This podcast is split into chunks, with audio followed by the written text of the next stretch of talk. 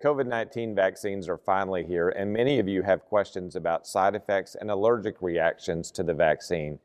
Joining us today to talk with us about that is Dr. Rebecca Gruchalla, Director of the Division of Allergy and Immunology at UT Southwestern. Thank you for joining us. Dr. Gruchalla, how common are reactions to vaccines, and are you seeing something different with COVID-19 vaccines as compared to other vaccines?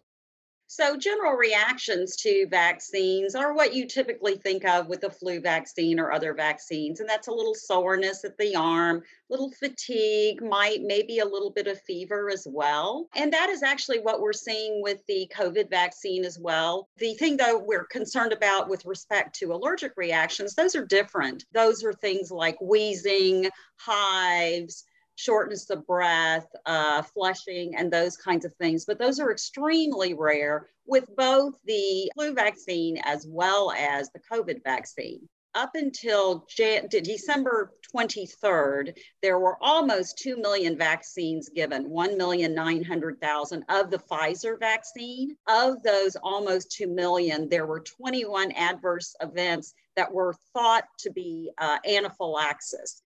There's a lot of public discussion about the safety of the vaccine, and patients are asking questions that they may not have asked before about vaccines. Tell us a little bit about what anaphylaxis is, or what a severe reaction to a vaccine actually is. That is where there's typically more than one organ system involved. You may start with a little coughing, a little itching, a little flushing. Then what could happen is you have wheezing that is actually can be heard using a stethoscope by your physician or the healthcare professional. Throat tightness, where actually you get laryngeal edema or swelling in the throat, as well as lightheadedness, which is caused by a rapid heart rate, and then your blood pressure falls. Those are all very severe symptoms. If those things happen, all sites that are administering the vaccine are equipped to handle those. There is epinephrine on hand, which is adrenaline. It will be administered, and then the patient will be transported to an emergency facility where they will be evaluated further and then potentially admitted. I think the likelihood of going that far is extremely low, but patients need to realize that they will be cared for, that those allergic reactions, those severe allergic reactions, we're all looking out for them. What type of side effects or reactions should they be worried about? What symptoms should they should call the doctor about or actually seek medical care about? Allergic reactions will typically occur within 15 to 30 minutes of the vaccination. And that is why there's somewhat of a wait period after we receive the vaccine. Now, the other symptoms, or the symptoms that most people are going to get are, again, you're going to feel something at the site. It's going to hurt. Later in the day, you're going to start saying, I just don't feel very good. I'm a little achy. That is all very normal. Now, some people will, several days after the vaccine, actually get somewhat of a knot at the side of the arm, and it'll be a little bit red. That's not concerning either. That's actually just a little bit of a delayed reaction, but it's not something that you need to contact your doctor about.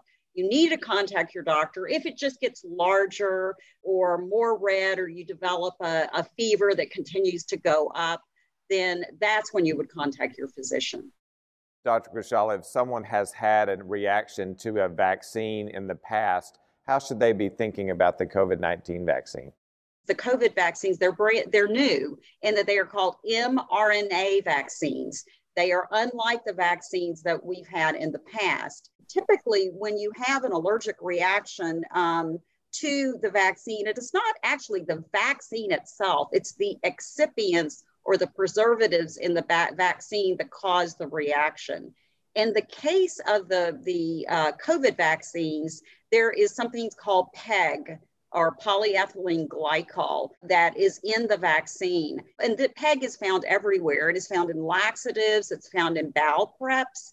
And if people have had severe reactions to any product containing PEG, then they need to refrain from getting the vaccine until they can be evaluated by an allergy specialist.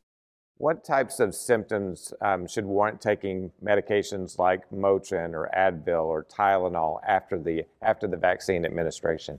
those types of medication should actually help the typical vaccine symptoms that are not allergy related. It'll help the achiness and that kind of thing. So taking Tylenol and Motrin after the vaccine is absolutely fine, and it's actually recommended.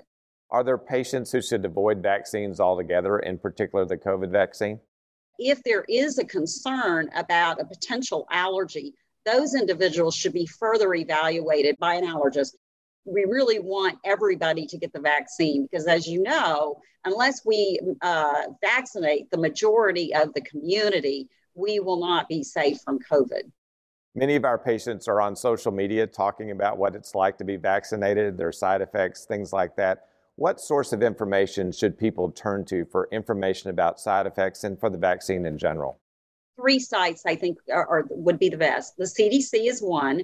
But also, if you want more information, say, about the allergic reactions to vaccines, go to the American Academy of Allergy, Asthma, and Immunology website, as well as the American College of Allergy, Asthma, and Immunology website. Those three are going to be reputable sites where you're going to get the absolute up-to-date information that is accurate. And just try to stay away from Googling and in social media, because that's not where you're going to get the accurate information. What message would you have for patients who are worried about side effects or reactions to the vaccine? My message is, please take the vaccine. There are a lot of people studying it and are not seeing red flag signals at this point. It is extremely important that people take vaccines. If I'm out and about and I have my mask on, I'm in the grocery store and I hear somebody talking about a vaccine, I tell them to take it. I'm trying to get out there and talk to the community just in a very simple way. And I think that is the message that we need to get out. It is safe. It's a vaccine that we all need to take. Dr. Gruchalla, thank you for joining us today and for giving us all this good information as we all learn more about the vaccine and as more of our friends and family are getting it, helping us understand the side effects and how to treat them. Thank you, Dr. Warner. Thank you for joining us. Until next time, stay safe and stay healthy.